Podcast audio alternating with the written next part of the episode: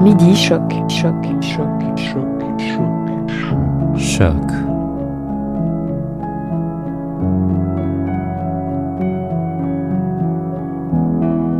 Avec Anne Lonto, avec Anne Lonto, avec Anne Lonto. Bonjour chers auditeurs. Aujourd'hui, nous accueillons Madame Stéphanie Chouinard, professeure adjointe en sciences politiques au Collège militaire royal du Canada, afin de discuter sur l'état de la langue française, ici et sur une échelle nationale. Madame Stéphanie Chouinard, vous êtes professeure adjointe en sciences politiques au Collège militaire royal du Canada, spécialisée en régime linguistique, en droit des minorités et des autochtones, et en le rapport entre le droit et la politique. Vous êtes diplômée de l'école d'études politiques, de l'Université d'Ottawa en pensée politique et en politique canadienne et comparée, et de la faculté de droit de l'Université de Montréal en droit public. Vous avez aussi été lauréat de plusieurs bourses, dont la bourse Vanier du Conseil de recherche en sciences humaines du Canada. Mais au fond, à travers tout cela, vos titres, vos diplômes, vos récompenses, qui êtes-vous? Euh, ben, je suis une euh, francophone qui a grandi dans euh, quatre différentes provinces et euh, dont le parcours personnel a fortement, je dirais, euh, eu un impact sur euh, mes aspirations professionnelles.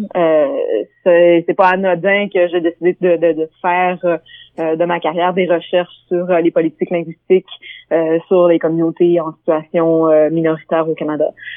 donc c'est c'est un peu de là que qui, est venu mon intérêt pour ces pour ces questions-là. C'est de mes expériences personnelles. Euh, et, et, donc ce parcours euh, personnel, euh, y a-t-il quelque chose spécifique qui vous a inspiré à devenir, à être francophone ou à vouloir poursuivre vos études en français? Euh, ben c'est parti de la maison évidemment. Euh, à la maison on, parlait français, mais euh, moi j'ai grandi au Labrador et puis avec mes parents on a décidé en neuvième année que je passerais de l'école française à l'école anglaise pour terminer mes études secondaires parce que la qualité de l'éducation était simplement pas là et on, s'inquiétait un peu de l'effet que pourrait avoir un, un, mauvais parcours secondaire sur des études universitaires éventuelles. Euh, donc, j'ai décidé euh, de passer au système anglophone. Ça m'a amené à, à, me poser des questions sur euh, l'égalité de statut, mais aussi l'égalité de fait des communautés linguistiques en situation minoritaire avec les majorités. j'ai aussi participé au réseau euh, communautaire. J'ai été euh, à, l'organisation euh, qui est un peu l'homologue de, de, la FESPO en Ontario, c'est-à-dire Franco-Jeune de Terre-Neuve et Labrador. Et donc, ça m'a ça m'a amené à, baigner un peu avec plusieurs représentants, les deux communautaires qui qui avaient ce type de questions-là. Là. Euh, qui, qui en faisaient leur pain et leur beurre finalement. Donc c'est un peu à, travers de toutes ces expériences là que j'en suis venue à, à étudier à faire des recherches sur euh, les communautés minoritaires. Et donc, euh, lors de votre changement à euh, une scolarité anglophone, avez-vous vous-même ressenti des différences dans la qualité de, de, de l'éducation? Oui, c'était pas comparable l'école française chez nous euh, avait euh, à peu près 50 étudiants de la maternelle à la 12e année. Euh, là, je tombais dans une école secondaire où il y avait plus de 500 étudiants. Donc, le, le, choix des cours qu'on pouvait prendre, par exemple, les programmes enrichis, les programmes en art, euh, etc. Euh, en musique, en théâtre, euh, c'était quelque chose qui n'existait simplement pas dans le secteur francophone chez nous. et c'était quelque chose qui était important pour moi et, pour mes parents. Au-delà des, des, cours de sciences et de mathématiques, l'apprentissage des arts et de la culture, c'était quelque chose d'important. Et donc, de ne pas avoir cette offre de cours-là à l'école, c'était c'était problématique pour moi. Euh, par contre, c'était bien dit que euh, une fois que j'aurais terminé mes études secondaires, que je retournerais étudier en français. C'est d'ailleurs ce que j'ai fait. J'ai été faire mon baccalauréat à l'université de Moncton. Euh, et à l'université d'Ottawa, j'ai eu la chance de faire toute ma scolarité et d'écrire mon mémoire de maîtrise, ma thèse de doctorat en français aussi. donc, c'était un détour, mais pour pour mieux revenir là, à faire des études en français. Et donc, euh, c'était un peu aussi une injustice, n'est-ce pas euh, À un jeune âge, est-ce que vous avez pu ressentir euh, cette injustice par cette expérience? C'était une injustice, mais ça m'a ouvert, euh, ça m'a ouvert les yeux sur euh, la façon dont la communauté anglophone majoritaire euh, comprenait nos défis aussi. Et je pense que c'est une belle richesse pour moi d'avoir eu la chance de de côtoyer là pendant pendant tout ce temps-là des jeunes de mon âge de la communauté majoritaire parce que ça m'a appris à mieux leur parler de notre réalité. et ça, je pense que c'est important parce que souvent les, les, populations majoritaires, euh, ce n'est pas de l'indifférence autant que de l'incompréhension qu'ils ont face à nos réalités. Euh, et ça, euh, par exemple, en Ontario, en novembre dernier, avec les coupures euh, du gouvernement Ford, on l'a vu qu'il y avait plusieurs questions provenant de la communauté majoritaire, à savoir pourquoi la communauté francophone avait réagi de façon aussi forte aux coupures qui avaient été annoncées. Là. Euh, donc ça, c'est quelque chose que je pense qui, euh, qui m'est resté encore aujourd'hui. Je pense que c'est une richesse. D'accord. Euh, donc, euh, en parlant de cela, euh, pour bâtir une communauté autour d'une langue, euh, quelles sont les barrières à contourner et comment y arriver? Ouf, c'est une question large. Est-ce que vous pouvez clarifier un peu ce que vous entendez par barrière? Euh, ben, vous avez justement parlé euh, d'une difficulté avec euh, le nouveau gouvernement, un gouvernement qui n'était, euh, qui ne soutenait pas beaucoup la communauté francophone comparée à, au gouvernement municipal précédent.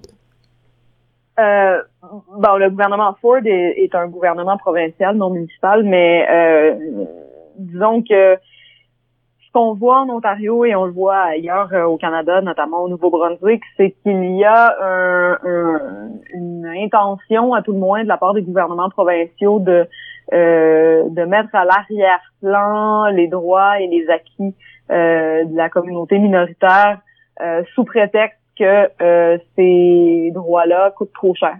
On, a souvent on voit souvent la rhétorique économique là, euh, de, couper dans les services, dans les droits de la minorité euh, pour pour une question euh, financière. La province ne peut pas se le permettre, etc., etc.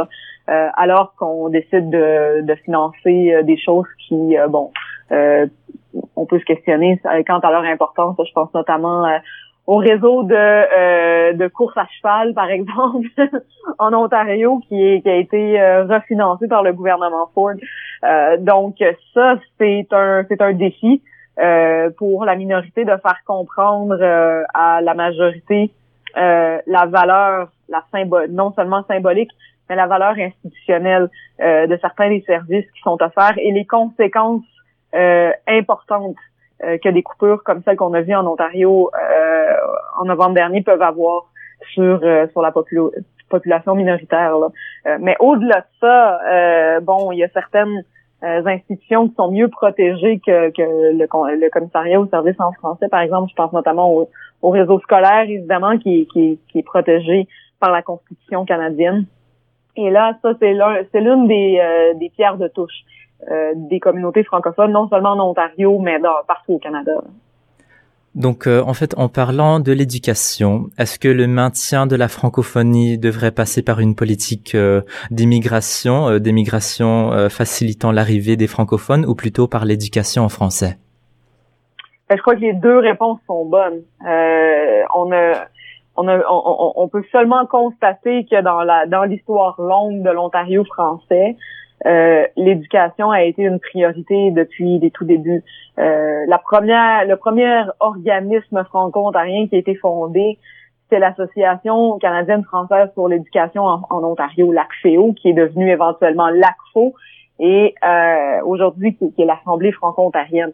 Donc, le domaine de l'éducation, de s'assurer de pouvoir avoir accès euh, à une éducation primaire, secondaire dans euh, dans la langue française. Euh, même avant que les sociologues développent des, des, des, des, connaissances et des savoirs qui nous ont permis de mieux comprendre l'importance centrale de l'éducation pour pour le maintien des communautés francophones, on le savait déjà de façon intuitive. c'était c'était ça a été vraiment la première bataille des franco-ontariens. Euh, par contre, euh, ce n'est pas suffisant. Aujourd'hui, on voit que bon, les communautés francophones en situation minoritaire au Canada, en termes de, de pourcentage, là, grandissent moins rapidement que le reste de la population. Et ça, c'est en partie à cause de, de l'immigration. La très grande majorité des nouveaux arrivants qui, qui arrivent au Canada n'ont pas le français comme l'une des langues parlées. On sait que le gouvernement fédéral, entre autres, fait des efforts pour tenter de recruter de plus en plus euh, d'immigrants francophones, mais euh, malgré la, cible de 5% euh, d'immigrants dans chaque province qui devrait être de langue française, que s'est donné le gouvernement fédéral et les gouvernements provinciaux, cette cible-là n'est pas atteinte. elle est loin de l'être en fait. En Ontario, on est sous la barre des 3% Donc, il y a énormément de travail à faire de ce côté-là. D'accord. Euh, maintenant, je vais jouer un extrait euh, de Madame Diane Adam, euh, présidente euh, du conseil de gouvernance de l'Université de l'Ontario français, et j'aimerais vos réactions. C'est super important qu'on ait euh, vraiment un, un centre d'innovation et de savoir dont l'université fait partie et qu'on puisse vraiment contribuer là vraiment à l'économie non seulement de l'Ontario mais du pays puis qu'on devienne des acteurs clés et que la francophonie soit pas toujours perçue comme un coût comme souvent comme commissaire, moi souvent j'entendais bien, tu sais, ah ça coûte tant pour traduire, ça coûte, c'est bien plus simple une langue, etc. Mais non, la diversité, c'est de la richesse, puis ça l'amène de la richesse. Et on contribue au, euh, à la richesse économique et culturelle et humaine du Canada, ce qui fait que le Canada est vraiment un pays différent et distinct, puis et je pense qu'on va contribuer à cela. Vos réactions? Euh, ben, je crois que Mme Adam n'a pas du tout tort. Euh, c'est un fait que euh, l'éventuelle création d'une université de l'Ontario français à Toronto aurait de retombées économiques certaines. On sait qu'il y a une pénurie de main-d'œuvre bilingue euh, ici à Toronto euh, et euh, la création d'une telle institution là permettrait de pallier à certaines de ces lacunes-là. Par contre, je pense que Madame Adam ne va pas assez loin. Il y a un, sociologue des communautés francophones très bien connu, Joseph Yvon Ontario, qui a déjà dit il faut se prétendre être une, société pour vouloir se donner une université. Et euh, ce qu'on entend par là, c'est que, bon, non seulement l'université, c'est une institution qui va produire des richesses, qui va produire euh, des, euh, une main-d'œuvre qualifiée, etc. Mais le projet universitaire en Ontario français, selon moi, il va beaucoup plus loin que ça. Euh, c'est un c'est un lieu commun qu'on se donne. c'est un lieu où on va se permettre et se donner les moyens de réfléchir sur euh, la communauté euh, franco-ontarienne. Et là, on ne parle pas seulement d'innovation, on parle, on parle de d'histoire, on parle euh, de, de, de, démographie, on parle de politique, on parle de d'un projet de société qui va beaucoup plus loin que l'extrait, en tout cas là, que, que, que vous avez que vous aviez fait jouer de la vision de Madame Adam sur l'université de l'Ontario français.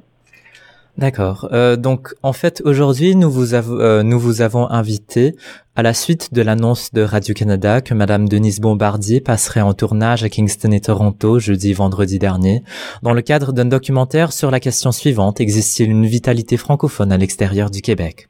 Cette même Denise Bombardier avait affirmé en 2018 à l'égard des francophones hors Québec que toutes les communautés francophones ont à peu près disparu une affirmation polémique qui avait suscité de vives réactions à travers le pays. Vous-même, vous participez dans le documentaire comme une des intervenantes avec qui s'entretient Madame Bombardier, en tentant de lui ouvrir les yeux. D'ailleurs, vous étiez avec elle en tournage jeudi vendredi dernier. Avez-vous pu vous rejoindre sur l'amour de la langue française comme vous l'aviez envisagé lors de votre entretien dans Il n'y a pas de matin pareil sur Radio-Canada? Euh, bien, on a parlé de, de, de plusieurs différents sujets. Euh, la question de la place de la langue française au Canada, c'est l'un des enjeux dont on a parlé. Euh, faut pas se cacher que Madame Bombardier est, assez nationaliste. Euh, à cet effet-là, on, je n'avais pas la prétention de, de, de lui faire changer d'idée. Euh, mais on a certainement parlé euh, de l'importance du fait français euh, aujourd'hui, mais aussi dans l'histoire du Canada et du fait que la Fédération canadienne reposait en partie sur le compromis entre les deux peuples fondateurs qui étaient à la table à l'époque, les Canadiens français, les Canadiens anglais. Évidemment, à cette époque-là, on avait on n'avait pas invité les peuples autochtones, ce qui est selon moi bon une erreur historique, mais ce, ce compromis-là existe encore aujourd'hui et ce compromis-là euh, n'avait jamais l'intention de s'arrêter aux frontières du Québec. Et donc, euh, on a on a eu des discussions assez sérieuses euh, à cet effet-là, non non seulement sur euh, l'histoire du Canada, la façon dont le fait français a eu sa place plus ou moins dans l'histoire du Canada, euh, mais aussi là où on en est rendu aujourd'hui. Et euh, d'où est venu cet amour euh, pour la langue française? Est-ce de cette injustice euh, quand vous étiez jeune? Ou est-ce de quelque chose d'autre? Ben, C'était en partie cela, mais c'était certainement aussi en partie de ce rapport de proximité à, à l'autre, à l'autre anglophone, je crois, qui nous fait peut-être réaliser un peu plus qu'ailleurs la, la, beauté de la différence qu'on porte en étant francophone. Euh, lorsque on est en situation majoritaire, on le prend peut-être un peu comme acquis.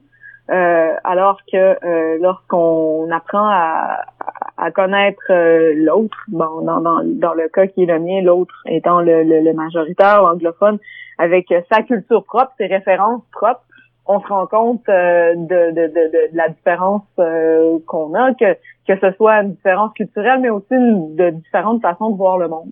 Euh, et, et, ça, je pense que euh, cette, euh, cette proximité à la communauté anglophone en étant en situation minoritaire, ça a été ça a été un, moment important pour moi. Et pourquoi accepter le défi d'une personne qui semble si volontiers de calomnier les communautés francophones en dehors du Québec? J'étais j'étais réticente à, à, à l'idée de partir un documentaire avec Madame Bombardier au départ parce que Madame Bombardier, si on connaît un peu son histoire, on sait que c'est quelqu'un qui aime la polémique. Euh, et euh, malgré les propos qu'elle avait qu'elle avait dit à tout le monde en parle, j'avais l'impression que euh, elle en savait beaucoup plus que ce qui avait été euh, retenu, disons, dans les médias euh, par rapport à, notre situation. Euh, Madame Bombardier, c'est quelqu'un qui a été dans plusieurs des communautés francophones au Canada. Elle voyage beaucoup, elle a écrit énormément et donc elle a été invitée à participer à plein de salons du livre, par exemple, en Acadie, en Ontario et même dans l'Ouest canadien. Donc, elle n'avait, elle n'était pas complètement ignorante de nos réalités.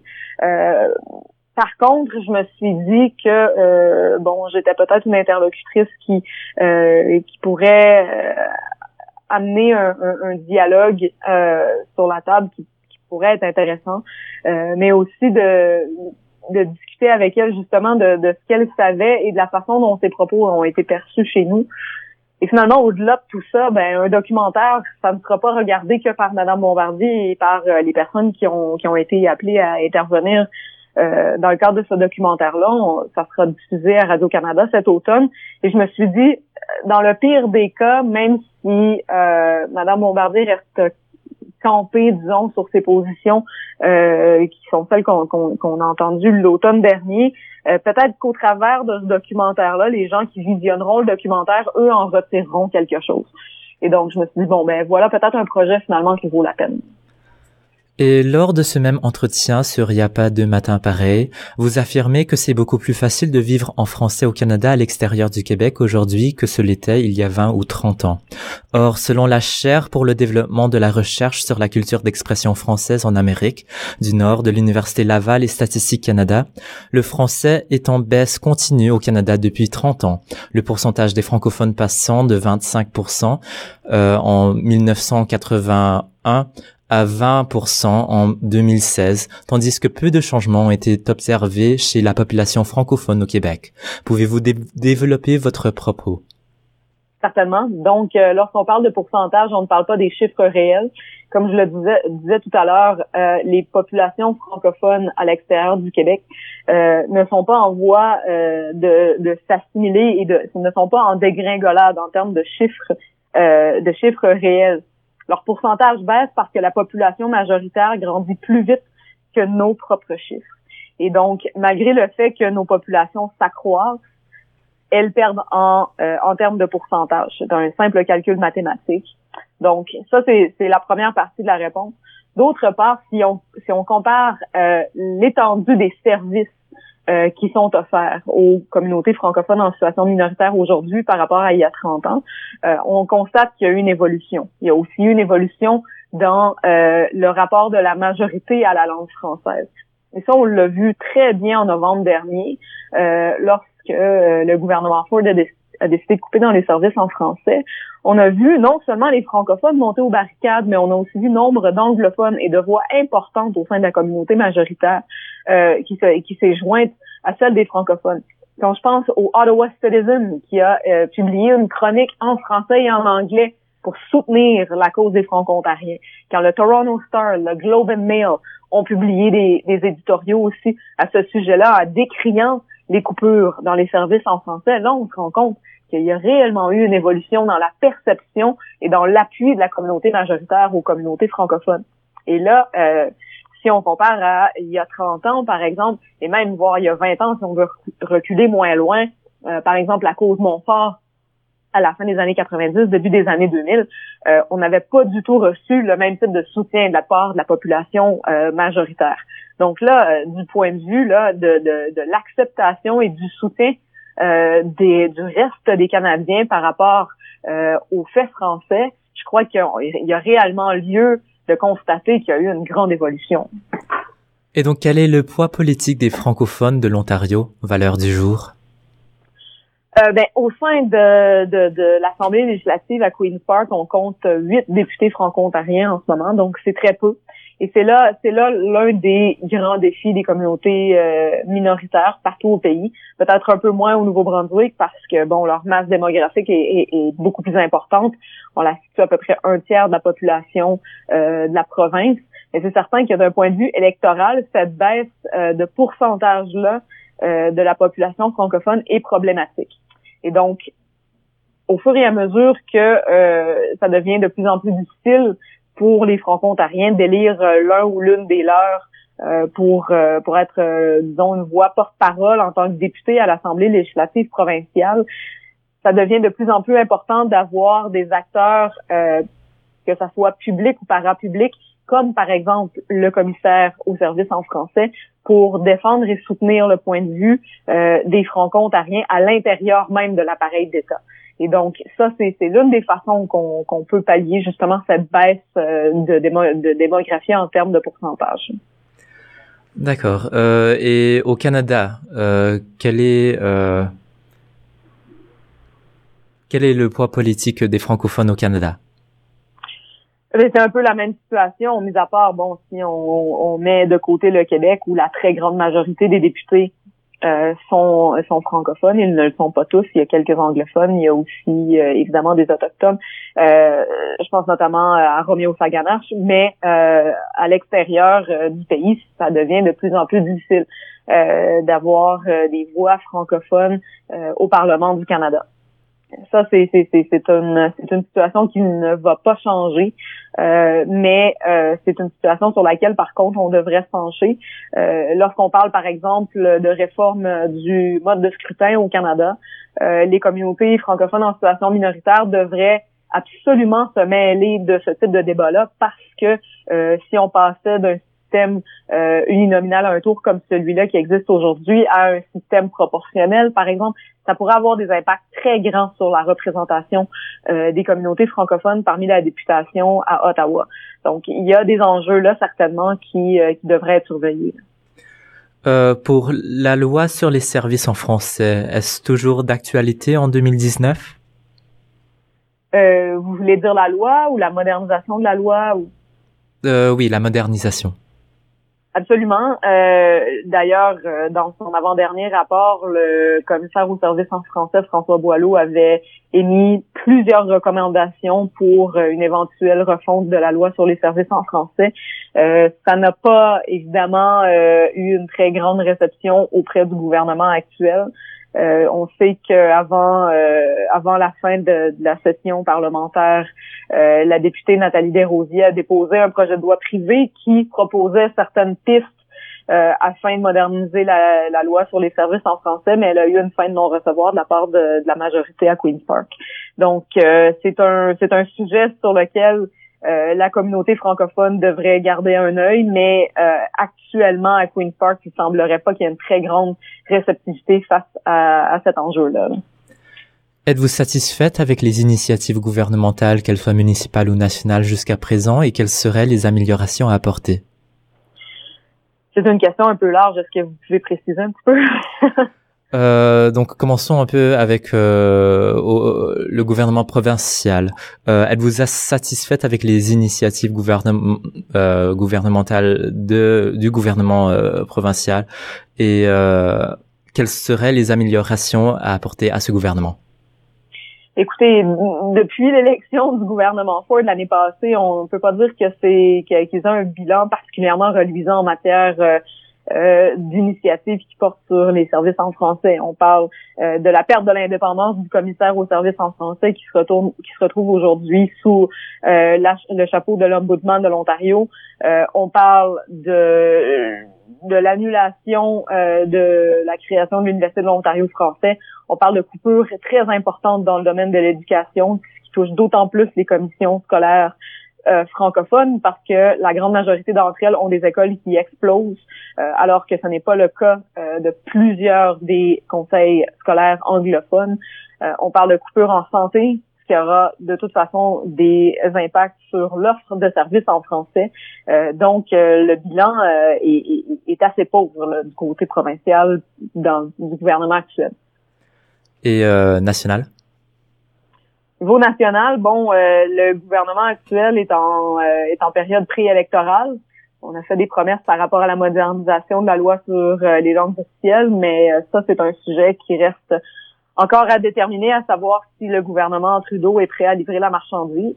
Euh, depuis les deux dernières années, au Parlement du Canada, il y a eu plusieurs études qui ont été menées à la fois par le comité sénatorial et le comité parlementaire sur les langues officielles vis-à-vis la modernisation de la loi. D'ailleurs, le comité sénatorial euh, a remis, euh, a déposé un, très, un très bon rapport euh, juste avant la fin de, de, la session parlementaire pour euh, finalement démontrer qu'il y avait lieu euh, de moderniser de façon assez approfondie la loi sur les langues officielles.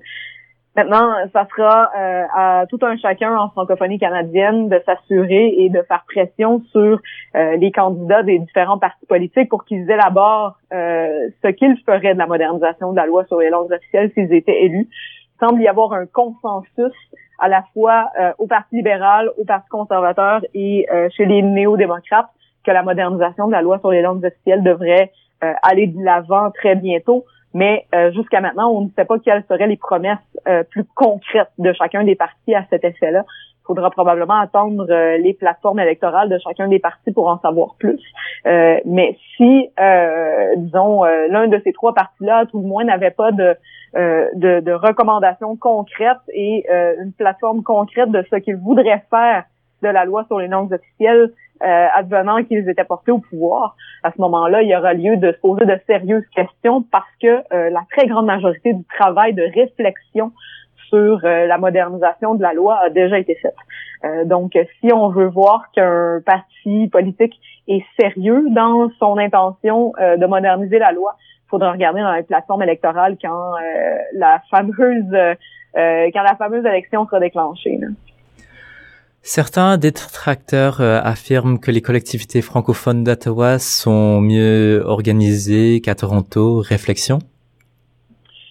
Ben, c'est une question qui est, qui est, qui est difficile, d'une part parce que les réalités ne sont pas du tout les mêmes. Euh, Ottawa est à très grande proximité du Québec, évidemment, euh, seulement de l'autre côté de la rivière des Outaouais, il y a Gatineau Hall. Et donc, euh, ça amène là un, un, influx de population francophone au quotidien à Ottawa, ce qui fait que le fait français à Ottawa est beaucoup plus visible, beaucoup plus audible. Et il y a la présence d'institutions très importantes, notamment l'Université d'Ottawa, évidemment, qui, qui porte et qui, qui donne une voix à la communauté francophone euh, à Ottawa. Ottawa est aussi un centre névralgique du point de vue euh, politique, évidemment, étant la capitale du pays. Donc, euh, on retrouve à Ottawa, disons, une visibilité du fait français qui n'est pas celle de Toronto. Euh, à Toronto, euh, le fait français est un peu noyé dans euh, la mosaïque multiculturelle. ce n'est pas du tout la même réalité. J'ai l'impression que c'est le fait de la, la plupart des, des, des, grandes villes au Canada, à l'extérieur du Québec, euh, si on pense euh, bon à Winnipeg, à Edmonton, il y a là aussi des, des populations euh, francophones dans des nombres importants, mais ils sont un peu noyés dans, dans, dans, le reste de la population. mais Toronto, évidemment, là, du point de vue du multiculturalisme, est, est particulier à cet égard-là. Ce qui fait que le fait français est, est, est, un peu moins visible. Par contre, pour ceux qui donnent la peine de chercher les services euh, à la population francophone sont, sont tout aussi présents qu'à Ottawa. Et euh, comment devrait-on percevoir la langue française au Canada? Comme une langue empruntée, euh, ancrée au passé, comme un héritage, comme un trésor national à protéger de l'influence de l'anglais, ou bien comme un, comme un bien en évolution constante qui nous est propre? Euh, je pense que toutes ces réponses-là sont bonnes. Euh, ça dépend de la façon dont on, appréhende la question. Euh, le fait qu'il y a une communauté francophone en Ontario qui se prétendre être plus justement qu'une communauté multiculturelle parmi tant d'autres, c'est un fait qui est ancré dans l'histoire, mais qui c'est mais c'est aussi une communauté qui se projette dans l'avenir et qui qui le démontre par exemple en revendiquant une université homogène de langue française. Donc ça, c'est euh, selon moi une indication que cette, communauté-là est ici pour rester euh, et euh, qu'elle se voit un avenir en Ontario. Donc justement, nous avons un peu parlé du gouvernement du gouvernement provincial que nous avons maintenant. Euh, et nous parlons beaucoup euh, des difficultés que ce gouvernement apporte euh, à, aux, services en langue française. Y a-t-il eu une occurrence similaire dans le passé avec un autre gouvernement? Certainement. tout à l'heure, je parlais de l'affaire Montfort à la fin des années 90. Donc, gouvernement conservateur de Mike Harris qui avait été porté au pouvoir à Queen's Park et qui avait décidé euh, de euh, fermer euh, l'hôpital Montfort dans la région d'Ottawa. l'hôpital Montfort qui est, qui est, une institution bien particulière en Ontario français du fait que c'est l'une des seules institutions hospitalières qui fonctionne en français dans la province, mais c'est la seule, c'est le seul hôpital de, où, où l'on où l'on éduque, où l'on instruit des médecins. Euh, donc, c'est aussi un lieu de formation euh, pour euh, les franco-ontariens et non seulement un lieu où on va chercher des services. Et ça, ça a été l'un des l'un des nerfs de la guerre dans la dans la cause qui a été portée devant les tribunaux, de démontrer que l'hôpital Montfort était une institution nécessaire pour l'avenir de la communauté franco-ontarienne pour toutes ces raisons-là. Et euh, d'ailleurs, la cause a été gagnée en 2001 à, à la Cour d'appel de l'Ontario. Euh, et avec euh, le résultat que nous avons encore l'hôpital Montfort aujourd'hui, qui a d'ailleurs qui a d'ailleurs réouvert ses portes non seulement, mais qui est aujourd'hui une institution beaucoup plus grande que celle qu'elle était au début des années 2000. En parlant euh, de lieux de formation, avez-vous foi en l'université de l'Ontario français? Et euh, voyez-vous un accroissement euh, de cet établissement comme l'établissement de Montfort? Il faudrait pas encore que l'université de l'Ontario français ouvre ses portes et qu'elle accueille des étudiants. donc, on, on, espère que ce sera chose faite bientôt, mais je crois que la grande majorité des Ontariens retiennent encore leur souffle par rapport à ce dossier-là. Euh, on a vu dans les dernières semaines que la ministre responsable des Affaires francophones, Caroline Mulroney, euh, se disait prête à discuter avec euh, Mélanie Joly, qui est ministère des Affaires ben, de, de, de, des langues officielles et du tourisme à Ottawa. Celle-ci avait offert de délier les cordons de la bourse fédérale pour aider euh, à la poursuite de, de, du projet. Euh, mais cette rencontre-là n'a pas encore eu lieu et euh, tant et aussi longtemps que le gouvernement de l'Ontario prétend qu'il ne peut pas financer ce projet-là, il faut soit voir à ce que le gouvernement fédéral continue d'investir, ou sinon le projet ne fera pas long feu. Donc pour le moment, ça semble être assez chancelant, malheureusement. Est-ce que c'est important pour les francophones euh, de cette province de suivre les actualités euh, concernant euh, ces sortes de services? Absolument, absolument. Si la communauté francophone se désintéresse de ces de ces luttes-là, qui sont qui sont fondamentales, ben à ce moment-là, je ne sais pas pourquoi on continuerait de se battre. Et est-ce qu'il y a assez de francophones en ce moment qui suivent les nouvelles et qui réagissent activement, selon vous? À mon avis, oui. Euh, j'ai bon, évidemment, j'évolue dans un microcosme qui est celui-là du monde académique. Euh, mais lorsque je parle à des membres de la communauté, euh, j'ai l'impression que euh, la communauté est, est, est, présentement en alerte. Euh, et ça, c'est depuis le mois de novembre dernier. Je crois que euh, les coupures du gouvernement Ford ont, euh, ont un peu galvanisé le front commun des franco-ontariens. Je crois qu'il y, a une bonne partie de la population franco-ontarienne qui, qui suit l'actualité et qui est intéressée par, par ces dossiers-là. Donc ces coupures euh, sont un peu une bonne chose, n'est-ce pas, puisque euh, cela alerte euh, tous ces francophones et avec ces coupures, nous pouvons voir le pouvoir des francophones de l'Ontario. Pardon, pouvez-vous répéter la question? Donc ces coupures qui ont été opérées par le gouvernement provincial peuvent être vues comme quelque chose qui est bon n'est-ce pas? Euh, Puisque euh. ça a porté euh, beaucoup plus d'attention sur l'état des services euh, en, français et aussi sur les francophones.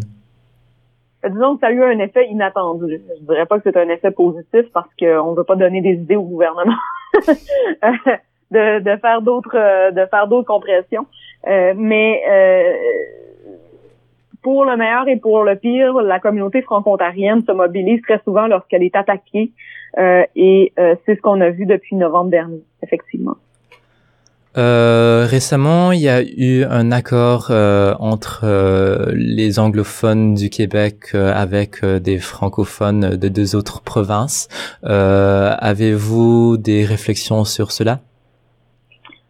Euh, bon, j'ai fait part de mes réflexions euh, dans les journaux euh, avec mon collègue Serge Miville. On a publié un, petit éditorial dans, dans, le journal Le Devoir, euh, pas le, pas le week-end dernier, mais celui-là d'avant. c'est une entente qui, évidemment, fait couler beaucoup d'encre depuis qu'elle a été annoncée.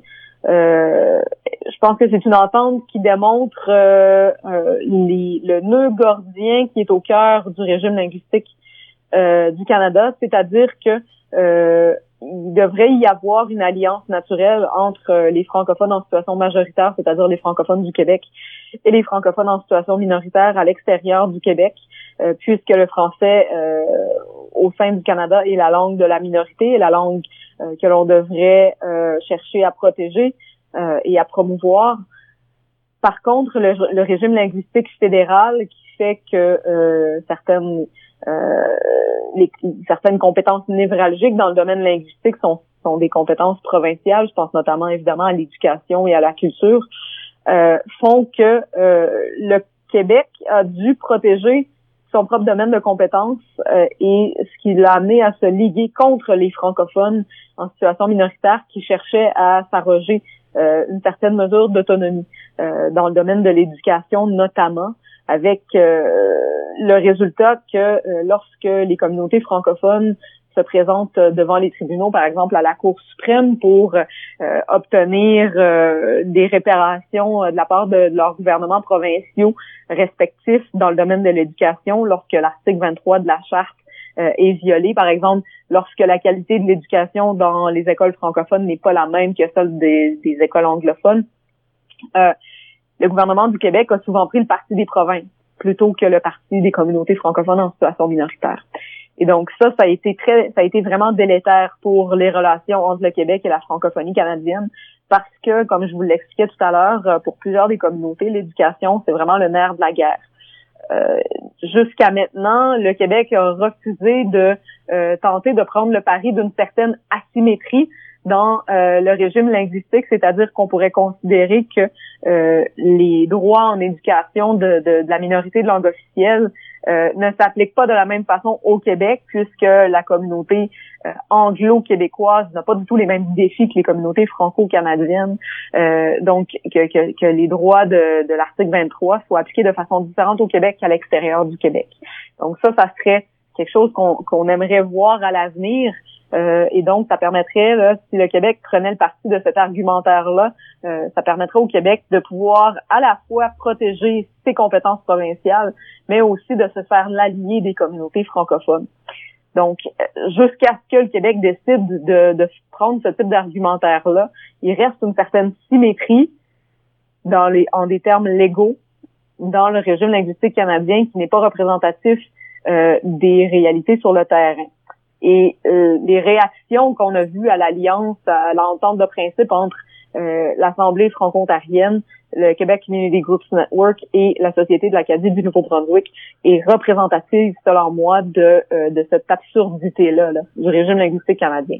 Madame Stéphanie Chouinard, merci beaucoup. Ça m'a fait grand plaisir. C'était Madame Stéphanie Chouinard, professeure adjointe en sciences politiques au Collège militaire royal du Canada. Retrouvez-nous ce vendredi pour une discussion avec Dr Kevin Gaudreau sur la nostalgie. Monsieur Kevin Gaudreau est docteur en psychologie de l'Université de Québec à Trois-Rivières. Merci pour votre écoute et à bientôt. Midi choc, choc, choc, choc, choc. Choc.